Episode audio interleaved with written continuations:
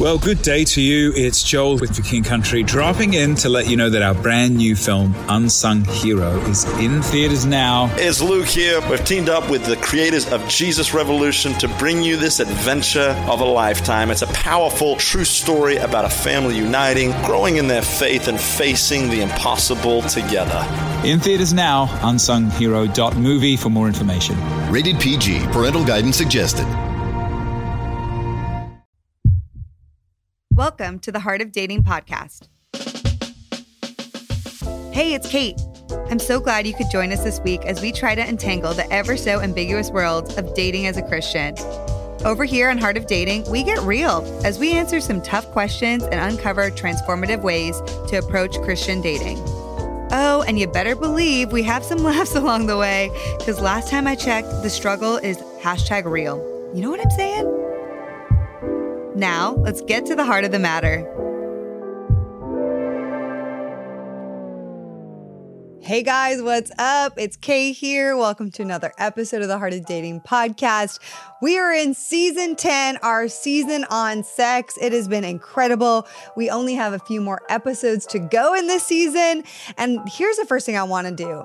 If you have enjoyed this season, would you do us a favor and write us a review on iTunes? It means so much, you guys, especially if you've never ranked us or written us a review and you've been listening forever. Would you do that for us? And then, secondly, would you do us a favor and share this episode or your favorite episode from this series with a friend of yours? Really helps us to get discovered. We really want this content in the ears of people because we believe this is healing and these are conversations that don't often get to be had that we're trying to have here on Heart of Dating. Today is a special conversation because JJ and I got to bring on our good friends, Josh and Sydney Benson. Fun fact JJ definitely has a man crush on Josh, and you'll see why. Josh is hysterical. And in fact, he has an epic TikTok channel that you guys all have to check out. You've probably seen him a time or two on our Heart of Dating uh, Instagram page as well. And Sydney has been a good friend of mine for a few years, and I love her heart specifically for healing. And she dropped some powerful truth bombs today.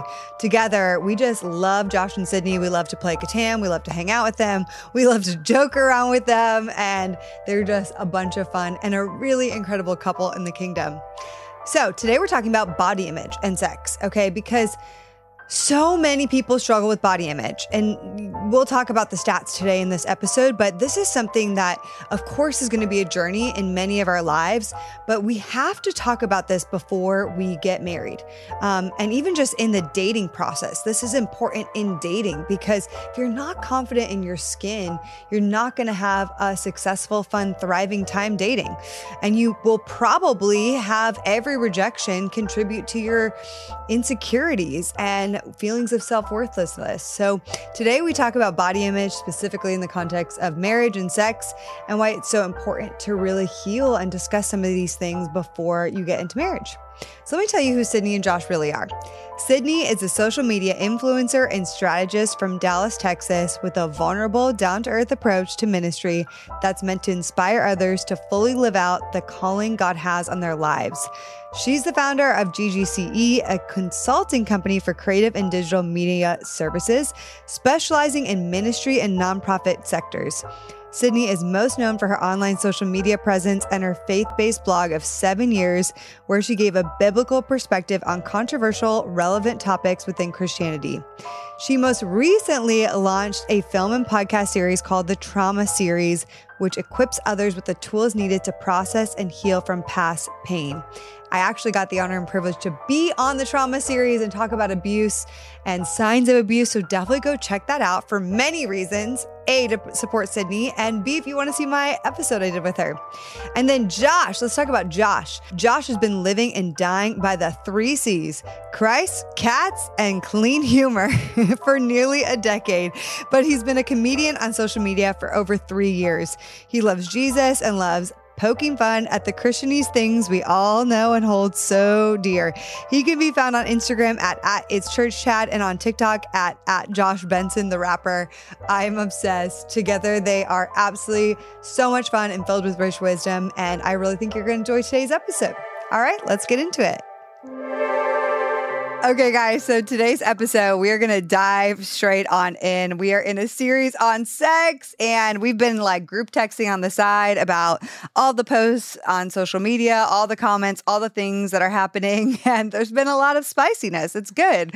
Um, but I did a poll on Instagram, and this is really fascinating. So 2,000 people responded, and 77% of the people who responded, most of whom are single, said they have fear and anxiety as it relates to sex. And then I did a question box and I said, okay, well, what is this fear and anxiety coming from? And there are several reasons, but one really common reason was body image. And so I just want to start the episode out with a few stats because I find this to be fun and interesting. But uh, upwards of 90% of women specifically struggle with body image issues compared to about 20 to 40, I mean, that's like a really wide range of men who struggle with body image issues. So it still is a struggle for men, but it is a different comparison. You know, it's like almost every single woman struggles with her body and the way she views her body in some way. And I read somewhere that on average, women have at least one negative thought about themselves every minute like one negative thought, which is I'm like, Oh my gosh. I mean, that's it. Yeah, it, it's like really sad to say or think that that's a reality, but I think, but it is. And, you know, another thing is if you ask a woman to name the top things, like, hey, name top, the top three things that you are insecure about with your body or you don't like about your body she's like, oh my gosh, only three? Like there's like 10, 20, 30. She's like, I mean, like, how do I narrow it down? Versus if you ask her the thing she likes, it's like a different, she's like, ooh, probably struggling to name a few, um, let alone trying to get to 10 of what she likes about her body would be really tough. Um, so I just want to open the discussion here uh, because we're talking about body image and sex and how that does affect sex. And uh, you know, this is a podcast for singles mostly, and so it it is something that will deeply come into marriage. And there's many things we're going to talk about today. But um, what for you guys, just this is more of a broad question. What are some of the biggest things you have heard or you've seen when it comes to body image and sex, and maybe also how that affects marriage?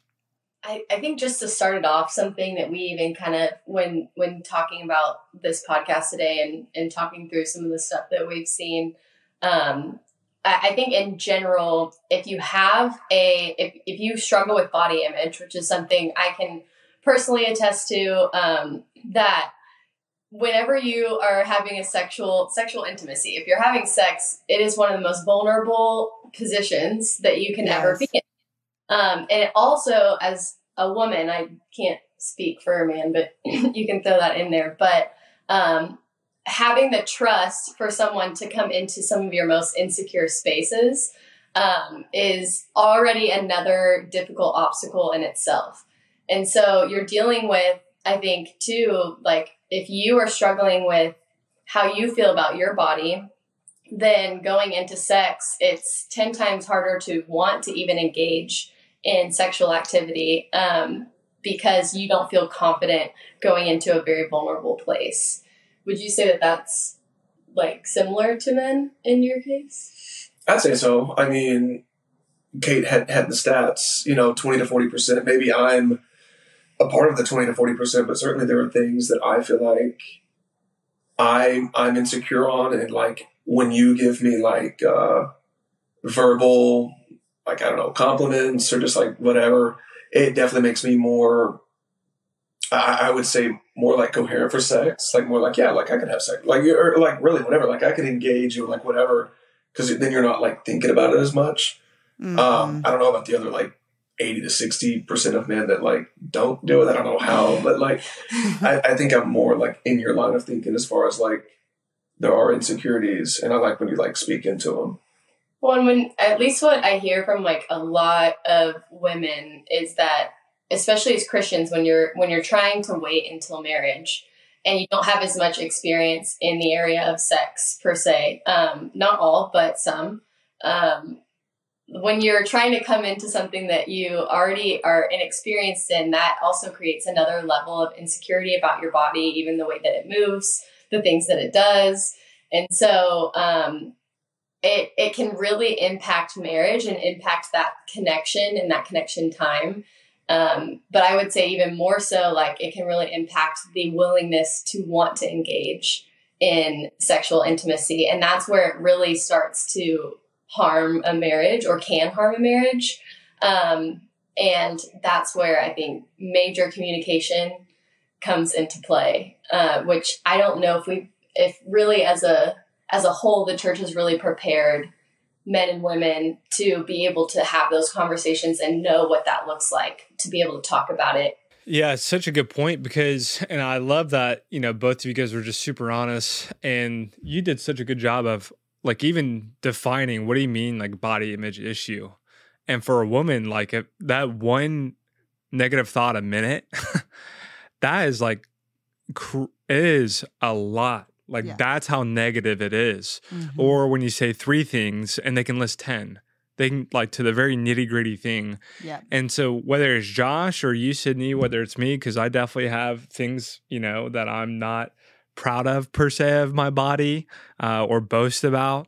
Uh, but I think the opportunity that you just talked about, Sydney, is it's one thing to just say, I don't care or not talk about it but it's another when your spouse and your partner affirms mm. that that very thing that you're insecure about. They say not only do i not care but i love that about you. Yeah. You think your arms are small josh? I think you have massive arms. They're so chiseled and I nice and defined. Yeah. I love the way they look. Josh is going to feel like vin diesel after that you know like yeah. Well, and I think another part of what you said too, Sydney, that is really good is that not only do you come into marriage, often both parties, and especially women, with a level of body shame, you also, or body image insecurity, like you also, like, there's a reality of like, I don't know all these parts of my body, you know, like this is very new and I'm not really sure how this really even functions. And I feel a little insecure about that. And, is this right? Like, does this, is this how it's supposed to feel? Is this how it's supposed to react? Is this like, there's a lot of unknown. And that does also create a lot of fear. And then the other part that just I'm going to throw in there is like the the reality too is that body shame in general is just very untalked about within the church. And though, like for women, especially 90% of women are struggling with this, but I've really never. I, I don't know. I'm going to say I've probably never heard a sermon where we're talking about how to really like conquer the body shame that majority of people, especially women, feel. And if, if anything, it's like prayed away. You, you're made in the image of God, and you know, like your body is a temple, and all these things. We like throw the Christianese phrases on it, right? And there's no like room to discuss like this really real thing that majority of women go through, and um, for many reasons. I mean, we could trace back why body image is such a problem. But um, I, I think that's just that's just something I wanted to mention, and I think this leads into the next point I want to talk through, which is so many Christians grew up learning to turn off their body. Uh, specifically, women learned like hide your body, like hide your body, turn off your body, hide your body. And men also learned turn off your body. But this again, it like creates this narrative, right? That my I have to disconnect from my body and my body is like a foreign bad thing, right? So tell tell tell me what you guys think about this because I have a lot of thoughts, but I want to hear what you guys think. this I think is one of the I, I think that this narrative really was birthed in love for the most part um, to be taught to people and yet i think it ended up being one of the most harmful things that we can could teach people, um, not necessarily in a way to abstain from sex, but um, separating your mind from your body is literally the definition of a PTSD symptom. Um, and so we're not only that, but I think even in the in the age where porn in the porn industry is so extreme right now, that that is just another way that this can kind of um, what's the word like play into this narrative mm. i know i've kind of got a little off track there. But the point of it being that um, whenever you are told to separate your mind from your body and you come into marriage and you're having that first sexual encounter or like encounters, you know, all of them. Um, I mean, coming from a background one of trauma, this was something that was really hard for me because as someone who had been assaulted in the past, I came in with that being um, even more normal because of situations where I like fully had to like separate my mind from my body. But we even noticed in our relationship that that's, and luckily I'd been in counseling and that's something that we could look at. But um, even outside of the trauma, knowing that we had labeled like body as bad for the most part, not always, but your body is bad. You need to cover it. It it causes lust. It um, brings the wrong type of attention. All of those things. It doesn't just drop and go away whenever you get married. Mm-hmm. Those are still things that you're learning how to like shift your mind and re-navigate.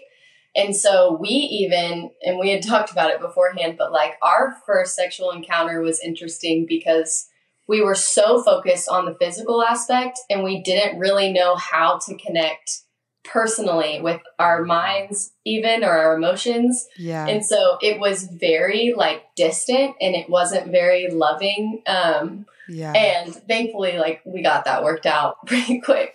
But it was really sad for us at first because that was something that was really hard for us to kind of like get over that hedge and learn like oh how do we in this moment like connect and how do i i suddenly not see my body as bad and even i think like how to not remain in that guilt of oh we have done a sexual act now even though we're in marriage um what, what do you think Yeah. on that Yeah, I, I heard Tim Ross talking about this. It, it's kind of like a when you have e- even outside of people who have gone through like trauma in a sexual sense. When you're dating and you don't have good boundaries, oftentimes like the dating, the Christian dating method is just eh, like get as close to sex as possible and then like shut it down. You know what I'm saying? yeah just like you know i'm horny but then it's like okay and we're not gonna have sex and like you train your body like literally in that model yeah like in that model and that's not how your body's supposed to like act towards sex like god did not create us to get like all horned up and then be like all right nothing's happening now you know what i'm saying yeah and so it's like poor boundaries. And then, like you said, Kait, like it's the unknown. So now sex isn't just like this unknown of like, oh yeah, like I'll get married. Now it's like this, oh my gosh, what am I, you know? Mm-hmm. And it's this huge deal almost in a giant way. And then you get to marriage and it's like Sid saying, you're like, I feel guilty. Like I, I didn't shut it down, but like my body doesn't really know. And you're like, very just confused, I would say, when you don't have like good boundaries and, and you kind of just like flirt with it the whole time and then you like shut it down, you know? Yeah. I mean, it's by far the number one question right when we get to the physical boundaries conversation. yeah everyone's like It's kind of shocking. The question is never how do I stick to them? Or how do I how do I create them out of a great what's place? What's the line yeah What's it's what's the How line far? is the line. is this How okay is this not okay is i'm like oh wow How far is Yeah. too far? and i've asked those questions too i get why people are asking them yeah But that's but exactly right. It's if you're asking that question, for me, that immediately signals you're you're absolutely tackling this in the wrong sense. Mhm. Right. It's like when you read flee the sexual immorality of your youth, it's not saying get as close to it as possible. Right? it's saying turn around and run towards God. Like you're you're not just turning, you're not flirting with it, you're running towards something greater. right So the question naturally should be is how can I best glorify God in our physical boundaries? Mm. Not how much grace can I play with this week? but the the kind of like in between that we're talking about too to this is like okay so if they do run away from it you know like the the answer is not to like but in running away from sexual immorality or creating healthy boundaries the reality is not to also just turn uh, like disconnect from our bodies because that's where it's like with our with the framing of like, yeah, have these strict boundaries or run away, which I'm I am about that. But then like there where's the place for like, okay, but it's still healthy to connect with your body. This thing is not bad. Actually, we had a master class in our program TSA the other night and Deb Fileta said this was awesome. She confessed to her mentor that she had crossed boundaries with a guy she had been dating long time ago, not her husband. And this was an amazing response, you guys. The mentor's first response was, Wow, like thank God you have a healthy sexual desire. Like thank God you have a healthy sexual desire. I first want you to know that that is a really amazing thing that you have. That is really really good. And the re- the first response wasn't, "Oh gosh, like it's going to be a really hard road from here or man like you know whatever like the immediate because she already had the guilt she already had levels of shame too so she's like first starting like hey this is a beautiful thing and thank the lord that you have that desire because that desire is good. Now if you're waiting for marriage let's talk about like how do we properly steward that if that is your desire right? But it, her first response wasn't like uh, like you know whatever we could all insert in the response yeah. that she could have said. And i loved that that was the first reply. Like wow thank god you have that desire. It really wasn't until oh my goodness, how old was I? I mean, maybe 23 years old. The first time that I, like, someone actually told me, and I, I, it, actually, it may have been really the first time someone actually had told me that, like, having a sexual desire is healthy. And I was like, huh? What? Like, and, and they, and, we it's something that you think you would know but if you're taught it wrong growing up or in the church then it's engraved in your mind that like this desire is bad shove it down this desire is bad. And it's not that you shouldn't have the boundaries with it. It's that if you can recognize that this is something very healthy it's something that's going to be beautiful in your marriage one day and it's something that is going to be expressed beautifully in marriage one day it still i think does change the conversation of which i think you might have even had a better mindset of that than i did going in um, because I had just been, there had been so much shame and negativity and things surrounding being sexually active or like even having the desire. And the thing about women is that women in sex, like their mind is just as connected in sex, if not more, than their body. And so their mind being prepared is a lot of times even more important than their their mind has to be prepared for their body to be prepared. Yes. And so if I think it's another dangerous aspect of it is that when we teach women to separate their minds from their bodies, they get in marriage and we have now created this environment where both men and women some knowingly and some unknowingly i think it is fair to say both sides um, think it's normal to expect that women can continue to do that in marriage and so that if they're not feeling it to still be able to like disconnect like their mind from their body because that's something that they've been doing for so long and it's something that's been practiced in relationships.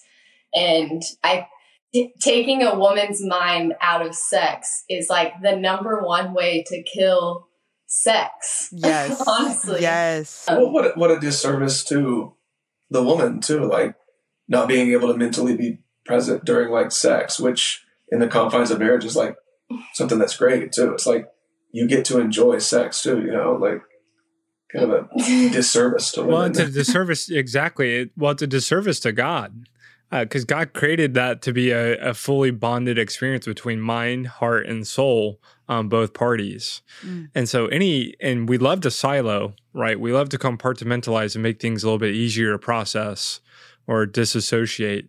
And so it's, it's such a great point as in if it's a mind body soul experience and really you know we come back to this a lot it's a sacrament meaning it's so much more than just a physical act mm. it's a it's a representation of an invisible reality and it's a big deal just like you know communion is a is a massive deal think about kind of just casually doing communion or making fun of communion or communion was done in mockery it'd be a massive deal to mm. us in the yeah. sense of it was not done well. And that's the exact same attitude I think that we should approach sex. Like it is a it is such a massive deal in the invisible reality of what happens between those two humans. Yeah. I think you know, to the point that you're making about women dis- specifically connect disconnecting their mind and body. Another thing that happens and you see so often is it is like pretty much impossible. I don't know if it's like f- fully impossible, but very very hard for a woman to orgasm if her mind is not connected to what's happening. Like it's not like a man and I don't know if men can do this like without their mind, but like and it's different. Like a woman being woman being able to orgasm is a very it's a mental situation. Like obviously it's physical. It's physical and mental. And you have to be in a really connected healthy mental place in order to get there. And to that point of if you've been if you've learned disconnect your mind from your body especially for women like you're probably not going to be able to orgasm. Like it's even if it feels somewhat good, you're not going to be able to get there. Like there are so many times like when we're having sex, like just fully honestly, like I'm like, is my mind in like the right place right now? Or yeah. like, it, eh, or if like it shifts for a moment, like, okay, get your mind back because other like nothing's gonna happen unless my mind is present and I'm connected to this moment. Like if I'm thinking about the what I have to do that day or this and the other, forget it. Like, you know, it's done. And and it's not it's not enjoyable. There's so many elements. So it's like your mind has to be connected and present and um and and and just in order to be able to experience pleasure at all. It's been I think very healing cuz I dated a lot of interesting men. Um if I'm being honest. Um I didn't really used to look for red flags. Uh, I just ignored them. Um, but I would say that I, who had commented a lot about um, whether it was like body weight or like what I'm eating, like along with this body image stuff, like body weight, eating, um, uh, or even like as far as the boundaries of like what you're expected to do as someone who gets a man aroused, even in a Christian setting, because unfortunately the the reality is that there are still those out there that that do pressure even in the context of this is a Christian relationship. There wasn't really space for me to be able to yeah. I think even in like kissing or anything like match my mind up to where my body was and yeah. I think I came into marriage because of this with more expectations of needing to do that. And I really came in believing that that was part of my role and something I was going to have to do. Mm. Um, and even though uh, luckily I was kind of in the learning phase, so I was learning a lot more about this, and I was in great with a great counselor. We were in great counseling, but um, to find instead of what I thought it was going to be, to instead find a man who is gentle and kind and also is very much values my mind being in it. Um, it was very healing for me to see him. And I mean, it made me trust him and want him even more when I saw that, like, he was even put off in times where my, like, he can tell when my mind starts to drift or, you know, uh, some, if there's that ever that separation or if I'm not in it um, or if he comes to me and is like, hey, you want sexy time or whatever? And I'm like, what if you gave me like two hours so that I can like I just where my mind's at right now, I'm a little stressed, but once I get past this point, I'm gonna be great. And he has just consistently like valued that and has been so like excited about me being all in with like our our sex and not removed from it and I mean, that is just amazing. Like it's literally amazing. Um, so shout out to you, Josh. Oh, thanks. well, Josh, I mean that's su- is such a great point, mm. Sydney. And it really is the difference between a man who seeks to cherish, create space, to desire mutually pleasurable sexual encounters instead of him just, you know, feeding a, you know, a need or desire. So, Josh, would you say, you know, I think what's great about that is one, that's the opposite of what's modeled. Um, yeah. especially in the the culture pornography or James Bond, you know, that's like two of the kind of like main influences for for men. It's this kind of machoism or pornogra- pornography addiction, which I definitely came from. Where would you say that started for you? Was it modeled? Was it just something that you felt like the Holy Spirit guiding you in your heart and your actions? That's a good question. Um, I don't know. You, you know, kind of same background, JJ. Like addicted to porn for like, I mean, ever since I hit puberty, I guess. You know, like a large portion of my life, like when that started. Like honestly, like just credit to like the Holy Spirit just over time because it definitely wasn't always like that.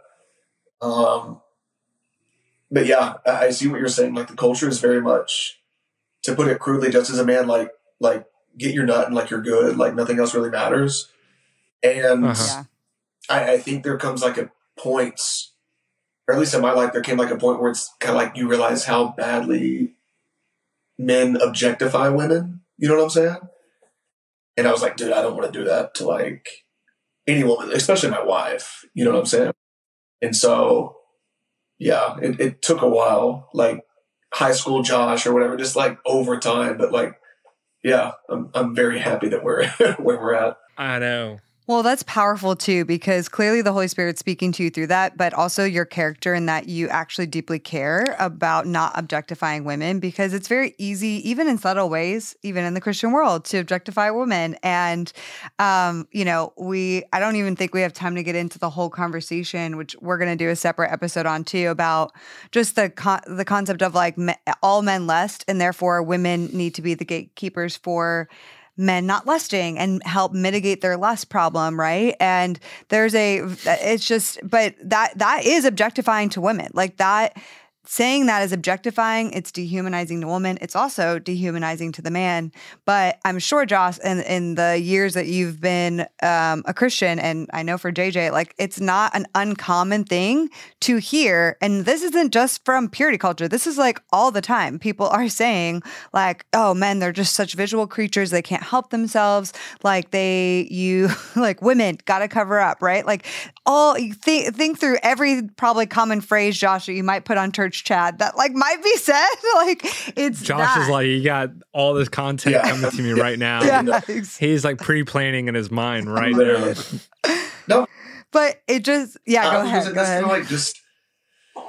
I don't. I don't even want to say that the history of the church. Just that's like the history of mankind's. Like, um, Yeah. N.T. Wright said it best. It, the story in the Bible. It's like the the story of the adulterous woman. And N.T. Wright was like, it should have been the, the story of the adulterous couple. Like, where's the man at? It takes two to tango. And I feel like just like historically, like it's always been like this heap of shame on the woman. And then it's like, you know, the guy's like, oh, he's just a horn dog. He can't help himself, you know. Yeah, Right. it's boys And it club. very much so is like equal responsibility, um, if not more, honestly, on the man's plate because of like how we're called. And like, it's just not like the standard, unfortunately. Even though I feel like it's finally being drawn out that way, but like historically, it just has not been standard. even I would say, and like kind of, we I won't dive too much into like the gatekeeping thing, but like in that topic, it's it can be very dangerous to do that in a marriage because and in dating because if a woman is for so many reasons, but like one that has stood out a lot that I've seen in a lot of relationships is that if a woman is gatekeeping in dating, and uh, then that means if a line or boundary is crossed, that that that that's on her completely. Um, to the point that Yep. even after I was like assaulted, uh, the man was a Christian and prayed forgiveness over me because I had allowed it to happen. And Wow. that's a little bit more of an intense uh, example there, but that does like this was a pastor's son. So like this is that that gatekeeping concept. Even when I've spoken about it to like college women and women in high school, um, I remember my mom coming to one and coming after in tears to me, being like, "I'm so sorry I taught you that. That was what I was taught growing up. That's what I learned in the church, and so that's what I taught you." But what we're seeing is that then in marriage, it shifts to the woman is still the gatekeeper, but in the opposite way. Mm. So if you're not having sex, then it's the woman's fault. And Right. that's so dangerous because it it does take two to tango. And it re- like sex is an intimate act between two people. And so whenever like whether you're whether it's sex in marriage or whether it's working hard together to make sure that you don't have sex before marriage, it's two people coming together that are both flawed humans. And so having that extra person there in dating to be able to like help with boundaries and help maintain those when one of you guys has a weak moment. Or even then if on the other side in marriage, if one person is feeling insecure, is having like body image moments and like needs encouragement from the other. Or if one just needs a minute or a break or to be like not now and having that encouragement from another person. Those are all things that require two people like coming together, communicating and working together. And so I think that is just, we've always, we've chosen moments from the Bible and we've chosen verses and we've hand picked them out and we've stopped them before we've finished the rest of what they say. And it's the the reality is that all the verses that talk on this subject really do end up empowering women. They give instructions there, but they do bring women into the conversation in ways that had not been done before. And I think it's a disservice to all that the Bible teaches us to handpick and pull out moments that still just place the blame on women and kind of take women's Yeah. ideas and thoughts and feelings out of the conversation because that's not what love is. Love doesn't do that. Yeah. Sorry, that was very long winded. No, I mean that was like so powerful. And you know, it we take cherry pick and we also don't look at context and like what, you know, we we've all pro- talked about this privately the First Corinthians 7 verses that like everyone wants to quote when I'm like talking about hey, is a wife really obligated to have sex with her husband? I believe no. I believe sex is important. However, obligation is a very harsh word. And let's look at what that actually means. But then people are like, well, but what about 1 Corinthians 7, right? And we go to like, if you actually look at the context of that, which we talked about in a different episode, like what Paul is saying is so revolutionary because it's he's actually saying women didn't have a right before to their bodies or really at all to anything, but he's saying like likewise the wife has um has like say over her husband's body which means like she has empowerment. She has a say in the situation. And he also goes on to talk about how sex should be mutual. So this it's like a big powerful thing of mutuality but we don't we're we're still somehow looking at it and saying, "Oh, but like this is so like the the woman has to have sex with the man," and um, I just there. Oh gosh, I get so fired up when we talk about this because every time I'm like, ah, like I just want to say so much.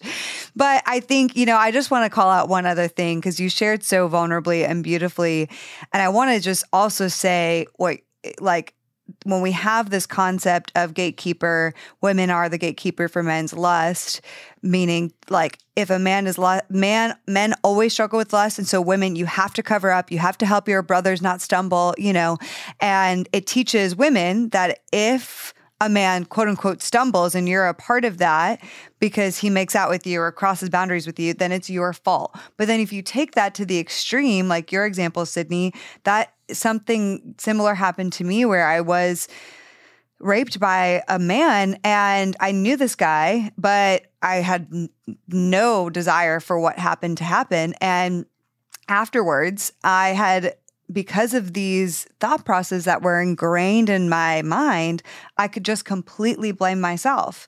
And I never actually categorized it for as rape because I was like, I knew him and I was probably asking for it and this, that, and the other. And therefore I shoved it down and didn't address it and told nobody about it. And it wasn't until years and years and years later when somebody asked me the question, Have you been raped?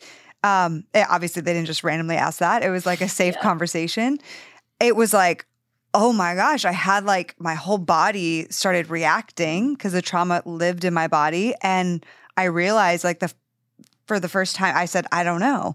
And uh, all these memories started coming up. And I then had to go on this journey of healing, of realizing I had pushed that down for so long because I truly believed it was my own fault. And then I realized where that came from is all these teachings of like, hey, cover up, or women, if the man struggles, it's your fault. And to your point, the problem with that in marriage is then, well, if the man looks at porn, it's your fault because you must not be having enough sex with him, or your body doesn't look good enough. Let's come back to the body discussion, which is like, oh, that sickens me that that's even a thing that um, is spewed. Like, hey, well, you need to make your body look better. Maybe that's why he doesn't. He's he's looking at porn or wanting to have cheat. Like, oh, like it actually makes me want to vomit saying that out loud. That that is actually something in people's minds or something that is being said. And again, back to, well, of course, 90% of women struggle with their body image because of all of these things, plus adding all the cultural influences.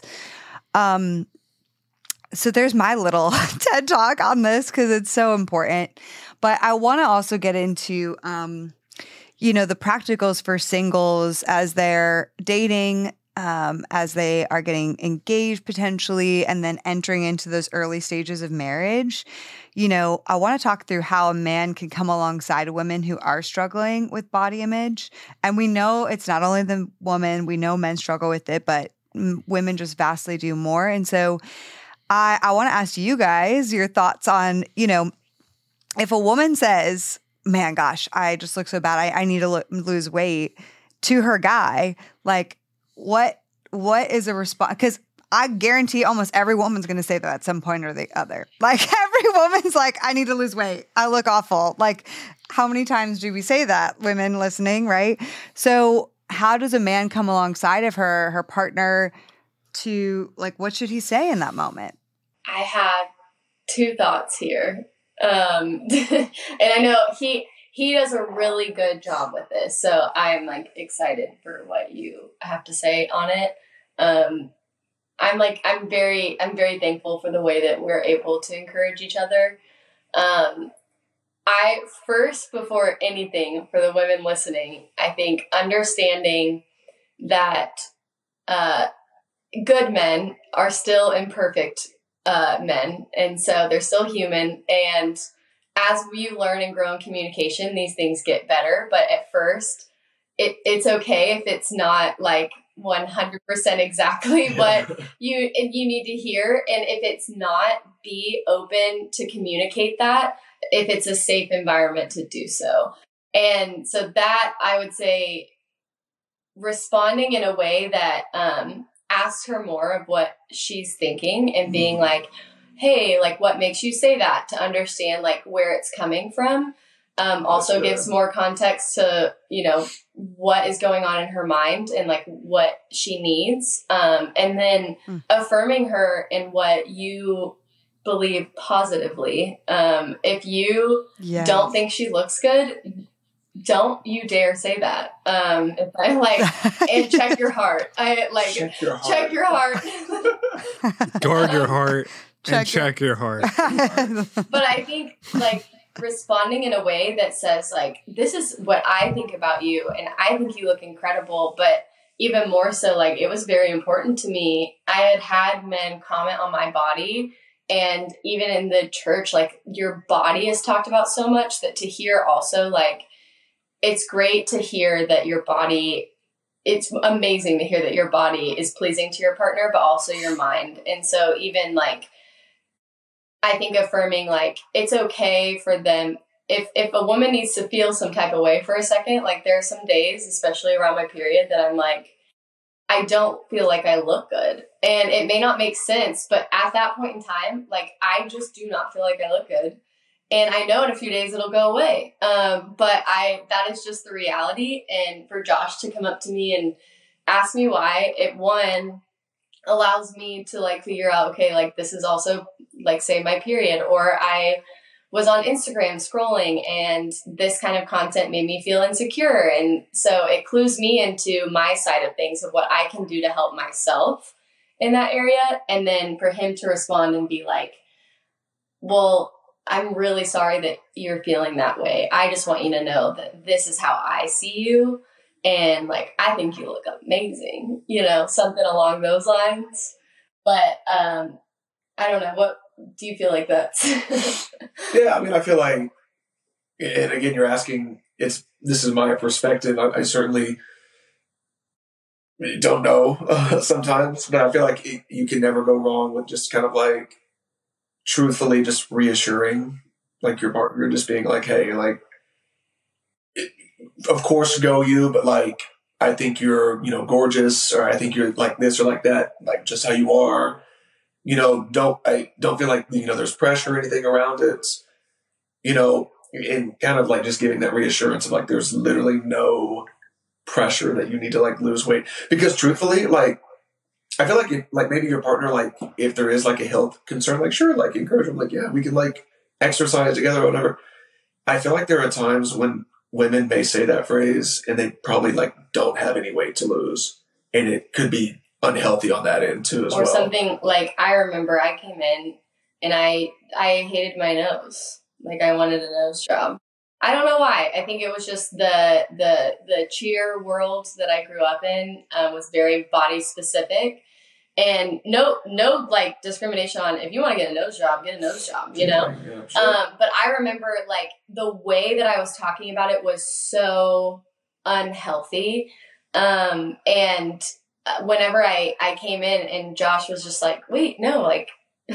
I love Why? you. It was like, why? Why do you want to do that? And I was so confused. I was like, huh?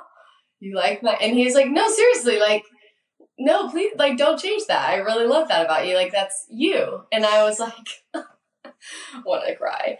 Um, but I think just, I mean, in it, both of you guys communicating, and I think women being understanding of like men are may not always know the perfect way to communicate to you but as long as they're trying to like communicate with them and and and tell them what you need in those moments because it may look different for some women. Like i have a friend that wants her husband to respond very differently than i like josh to respond to me. Um, and also men coming into the conversation understanding that like being ready to learn more about their wives and understand like why their minds are in this place and how they can help um, is a really healthy place to come in whether you're dating or married if i'm being honest. Like i think that really applies yeah, in both For sure. areas Yeah, it was a big, I think before our wedding is when I struggled the most with body image and over the last several years. Um, there's a lot of pressure for women. I think that we just mainly put on ourselves as well, but through comparison, through perfectionism, through all these things, you know, like I want to look a certain way on my wedding day for these photos that will last forever. And it's like a really hard like ba- mental battle and i know i was struggling with that a lot like because i tend to like fluctuate in weight based on hormonal things or because i have so many food allergies or digestion problems you know and so like sometimes it varies and it like it like freak it will freak me out sometimes if i'm in an unhealthy place and um before the wedding it was like a very big struggle for me. And then, like three weeks before the wedding, roughly, my back went out, and then I couldn't even work out. like I couldn't go on walks, and I started like panicking. If I'm just being totally honest, this is my own journey of like. Oh my gosh! Like, am I? I am I going to gain all this weight before my wedding? I can barely move. My back is like I'm like I feel like I'm on bed rest, but I also want to be able to walk down the aisle, which is way more important than all these other things. And anyway, it's it's so unhealthy. I had a friend tell me like she's like I struggled so much with that too, and now I so regret it mainly because during my wedding I was the quote unquote skinniest that I ever had been in my life, and I look back and it's like this unattainable um, standard that I set for myself that I can never actually really be that weight probably ever again in a normal life. like, sure. and so, but now I have these pictures to remind me of the fact that I could look that way if I was in, if I do very extreme things. And, you know, I think that's just like worthy to mention. And, and the fact that in that season, for me, JJ was so affirming all the time. Uh, and he also encouraged me because it was pretty bad at some points. He encouraged me to talk to some girlfriends who had been married and just say like, "Hey, I think you should talk about this as well with a girlfriend." Like and honestly, one of my girlfriends said the best thing to me. She said, "Kait, first of all, you're so beautiful." And she of course, you know, was so sweet to affirm um that, but she was like, "This is such an amazing season and truly the enemy wants to take away the joy of this season and the beauty that is going to happen on that day to make you focus on this thing that doesn't really matter in the long scheme of things. And she was like, You've waited for this day for so long. Like you've dreamt of this day. Don't let what the enemy's trying to do here to freak you out and give you all this anxiety take away from the beauty of that joy of what you've prayed for for so long. And I was like, oh my gosh, like you're so right. And it really helped shift my mindset on top of, of course, JJ being so affirming because I've had so many um, exes that have cheated on me. I have so many, so many stories of abuse and lots of betrayal and even emotional betrayal, just talking to people behind my back. And JJ is like always affirmed and never made me question my the his commitment to me in that way or like what I and what I look like. Like I truly feel like I the most beautiful person ever to you. Mhm. I never doubt that. And that's this is the first relationship truly where I've ever deeply felt that.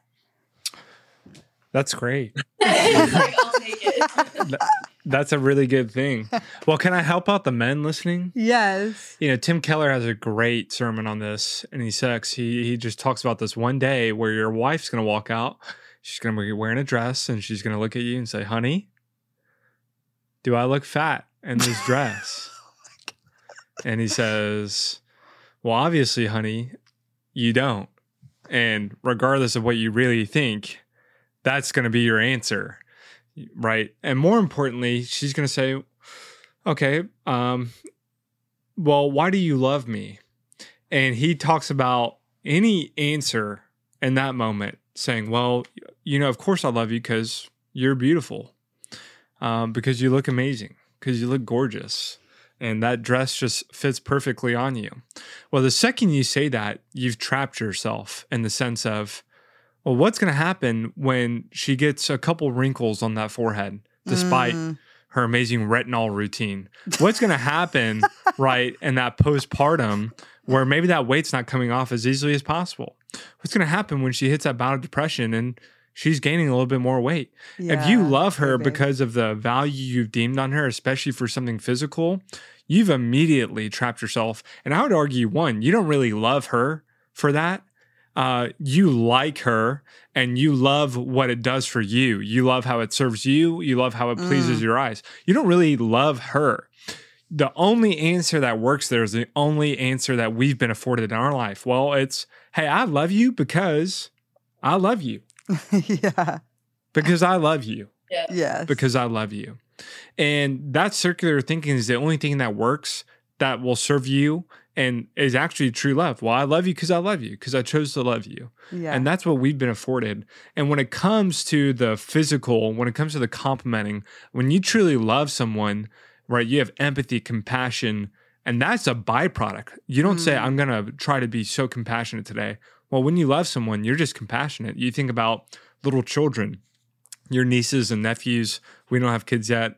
You guys, we have dog children, you Yeah, know. So we we, just know children. though, like I don't wake up in the morning saying I'm going to be super compassionate for Teddy and Lovey and give them tons of cuddles and kisses today, right? That's a byproduct of how much I love them. yeah. That's good, And when it comes to this, the physical affirmation, and Josh, I think you nailed it. It's like that lovingly edifying, encouraging yeah. is just a byproduct. Mm. And the best part about that is you build something over time. You know, to edify, it's you're adding in structures to help support something that's being built. And I Mm. know we've touched on it a little, but do you mind if I like say something specific to the girls who are dating or the women? Yes. Yes. I think, and we've talked about this a lot, like some of the best dating advice that I had ever gotten was um, to believe someone when they show you who they are. Um, and I know you've like talked on multiple things kind of surrounding that. Um, but especially with the body image thing, um, in dating, there were a lot of men that I dated, and I will say I didn't make the best decisions for a while on what kind of men I dated, but all of which who were in the church and said they were Christians. Um, but even in dating, who I would notice would make comments about like food I was eating or calorie intake or weight or things that are already showing you beforehand that that serves more of a purpose in their life than who you are and the value that you bring. And that is a red flag to run to get out. Do not marry that man if i'm being like do not marry that man because i got to this point where i genuinely i've been told it i'd heard it more than once of like men saying it you know if my wife gained like ever gained like 20 pounds like i would i would leave her or like i wouldn't be happy and i Oh my genuinely thought that was normal i literally thought that was so normal I mean, I've seen that from the pulpit. yeah yes I've se- I've I- seen there- it not like from 20 years ago. that say these things. I've seen I've seen like YouTube clips in recent years of like pastors with a nice beer belly, you How know, hot? Balding, talking about like how they totally expect their wife to remain at a certain standard. I'm like, dude, have you looked in the mirror, brother? And honestly, as Like, a someone I'm not trying to be like, critical. uh, and still am, but just not as much right now. But like, was very much into fitness. Was like someone working out six times, six days a week. Like, it was something that I heard a lot, and it was something that I took to heart, and I actually even almost agreed with for a little while. And I came into marriage. I luckily chose an amazing man over here, um, but we i mean part of our story is that my my thyroid failed like as it right after we got engaged i gained 30 pounds in two weeks like there was nothing i could do about it i was killing my body same on the way to the wedding like just absolutely running myself thin. I could barely get out of bed and i was still getting to the gym every day like not barely making it like a mile on the treadmill couldn't do anything. And because I just had this that expectation in my mind that that was normal and that that was also the mix between the wedding day stuff and also that idea that like my marriage I have to look a certain way to make my husband happy. And I'm not saying like you know go you know I, as someone who has been anorexic and binged um, has done the extremes and has really worked through a lot of that throughout my lifetime and was in like a sport where that was just rampant amongst women um, it is just something i would say like if that's something that you struggle with or you notice you're like dating a bunch of men that are like this and are like instilling more of that in you like counseling is a beautiful wonderful thing that I highly recommend um, because those things do bring into marriage. And there are still things that like I've learned how to communicate to Josh of like this is this is my past or this is something that I've brought in that I've heard um, so that he can then address it and you know not continue that narrative or like know how to meet me in that but um, if you can avoid marrying someone who already shows you those things ahead of time, it's going to make your sex life that much better. Um, because pregnancy happens, hormones happen, your body fluctuates, and that is normal. And I think it's so important for men to know that because I don't think men, if they don't have sisters um, or like old, like older women friends, then those are things that aren't as talked about. And so if you're not able to be with a woman who can fluctuate in weight, then like JJ said, I don't I don't know if you actually love her. Yeah, ex- exactly. That was so good, babe. Um, Thanks, babe. um, I gotta say this too. So that was so good, Sydney. Oh yes, pay attention to those red flags, man. I had so many of that, eh, so much of that. And I also, oh my gosh, my brain's going to two things. And I know we're wrapping up our conversation, but I got to say this too for because coming back to at the beginning of the interview, 77% of people in, in my polls were saying they had fear and anxiety around sex. One of the things in that was I'm going to disappoint him with the way my body looks, right? And so, like, like you know and what i want to say to the person especially the woman and to guys but especially to women okay? And i said this to my friend who got married a few months ago. She was like what is some advice for the wedding night? You know and i was like hmm. And this is what i said to her. I was like when you're with a loving man who loves jesus who's a safe man i just need you to know he really in that moment when you're having sex is not thinking about if you're bloated He's not thinking about if there's any ounce of cellulite on your legs. Like he literally doesn't even see it. Like he sees a naked body and he is pumped. Okay. Let me say that. He is like, wow, like this is amazing. Like the, all the things you're thinking about of like, I'm, I, this is like bloated. I don't normally look this way, or ew, my stomach is looking this way at this angle, or what, eh, like there's cellulite on my butt, or, you know, like we think about these things, women. Um, the guy is not noticing and does not care. Like for them, uh, with a healthy, loving guy, like you do not have to worry about that. And, um, that's what I told her. And she was like, that's amazing. These other girls were like, yeah. Like, and I was like, because I think we just, women were like, oh, is he going to like it? Is he going to like what he sees, like underneath, like all the clothes and everything? He's never seen this part of me. Is he going to like it? You know, and sex is so vulnerable and the, like, you know you're you're not always going to be at this perfect angle where like your body just looks a certain way. Like you're going to be in different angles and it's just like not always the most flattering angles if i'm being honest. And so like he doesn't care right babe? I mean, I wish, as you were saying that, I wish, uh, I think it would be so great for both sides if I could spend a minute or two minutes in Kait's body just feeling the anxiety that she feels about life, just feeling the mm. thoughts and the mm. pressure of, you know, that kind of mental aspect of sex that we talked about. And I wish for the life of me, it would be so great for you, Sydney, and for my wife to just spend a minute in the mind and the body of a man That's and like really just a man in Christianity. yeah.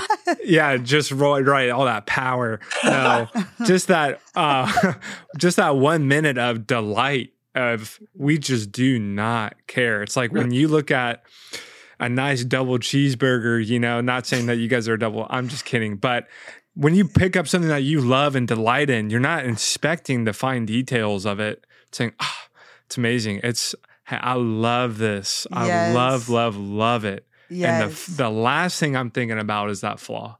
Yes. And really, I love the flaw. I mean, that is what marriage is. It's, yeah. I see the perfection of it and I see the imperfection of and I your whole all. self and I accept and love it all. Yes. Song of Songs is literally a picture of that. He's like detailing out the woman's body, all different parts of it, using very strange ways to say like things about her, which I would not recommend men listening. But like, you know, like he is like delighting in every single part of her body. And that is like a prerequisite to, I feel like, sex. Like, you need to be able to delight in every single part of her body. And she, like, a big thing mentally for women, if I know, and on our wedding night, JJ did this, which was so healing. We've told that story, but I literally felt more beautiful than I've ever felt in my life on that day, but also that night. And I didn't, I was like nervous about that because of what I experienced in the past. And I truly felt like he sees all of me and no part of it, of him, has any ounce mm. of judgment or second guessing or comparing me to some other woman or to you know, whatever. He's like, no, I see all of this and it's like beautiful and I cherish it. And, um, and that like immediately for me disarmed any ounce of anxiety or insecurity I had in, uh, especially on our wedding night, because I was like, oh, wow, like, I don't have to perform here. I don't have to like mm, worry about that. And for me, And I know for probably a lot of women like that, I have to perform for him. Or like he he was like, I don't even we don't even have to have sex. Like I just like being with you like this is enough.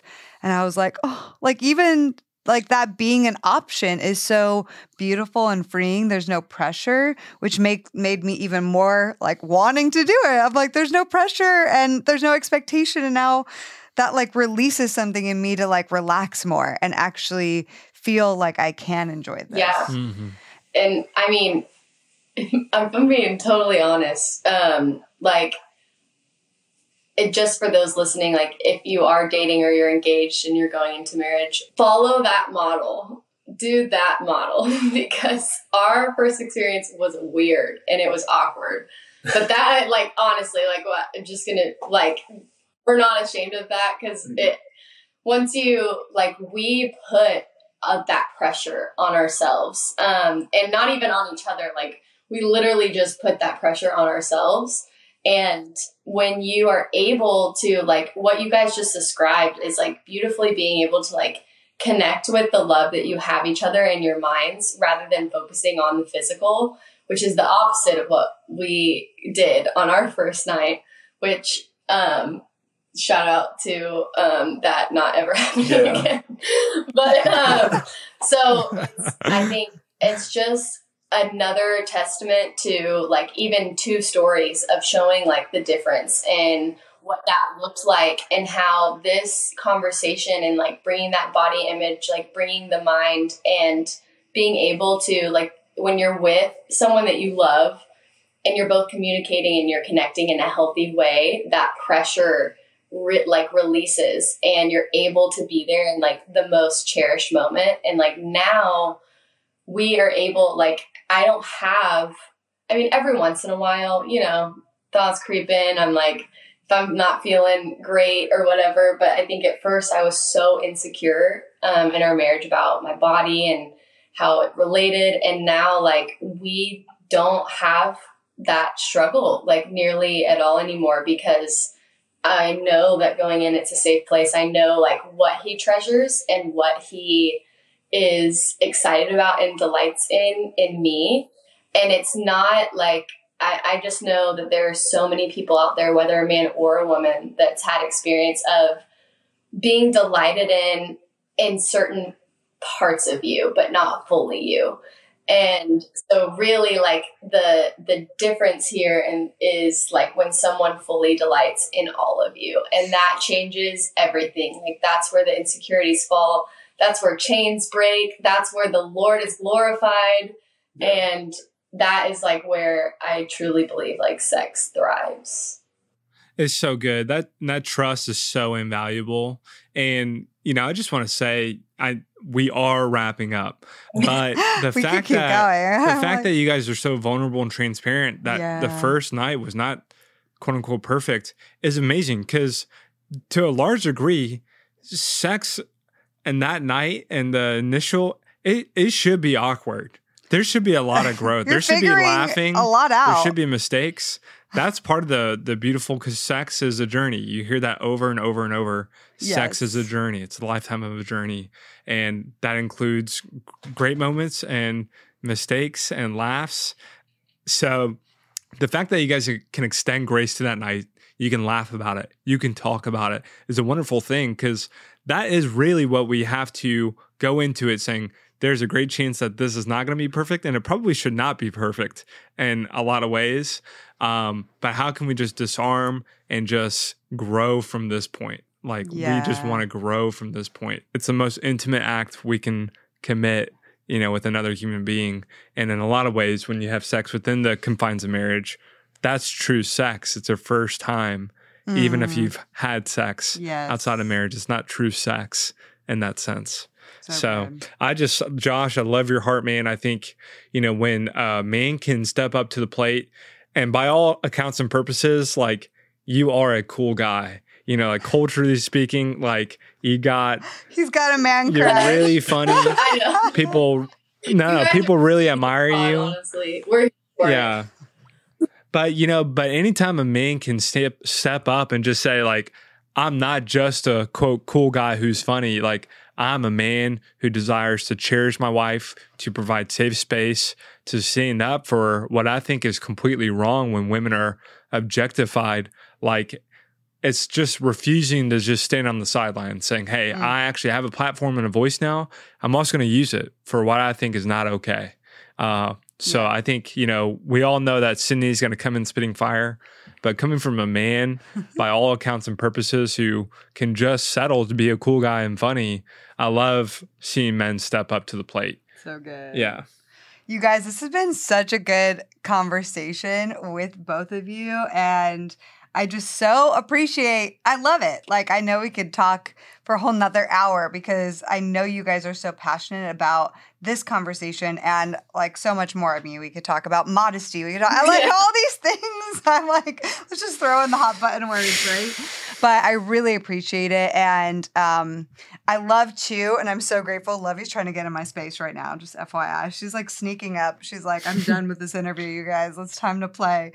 Um, but I love that, you know, also that you guys are so willing to talk about it as a couple that is more young in their marriage because you know we got we have so many people like listening that is like i don't need to hear the pastor who's been talking about this for 20 years i need somebody who's like i get i was i just went through this and i've heard a lot of the same things and teachings you've heard and the, i'm in the similar cultural moment as you are right now and i was dating in that similar cultural moment you know and it's like and I got married in that similar cultural moment. And so, yeah, I'm just so grateful for you guys, your willingness to come on and talk about this kind of rogue, different kind of subject, and but really important one. And yeah, I'm just thankful. I want to hang out with you guys I again. know we're gonna come visit. We're so thankful you had us on. Like we're just we're so proud to know you guys and for all that you're doing and another another game night soon. I know. plan. Well, we can do virtual. So Oh, we should. I know. Wait, Well, thank you guys so much. Yeah. We love you guys. We love you guys. Okay. Talk soon. Bye. The Heart of Dating podcast is created by Kait Warman. It is a part of the Converge Podcast Network. Our incredible editor is the one and only Scott Caro. Our theme music was developed by the amazing Christian Ledoux. If this is your first time listening to the podcast, or if you've never written us a review or ranked us on iTunes, we'd encourage you to do so because it helps us so much to get this podcast into more people's ears. We launch our podcast each and every week on Wednesdays, so we'll see you next week.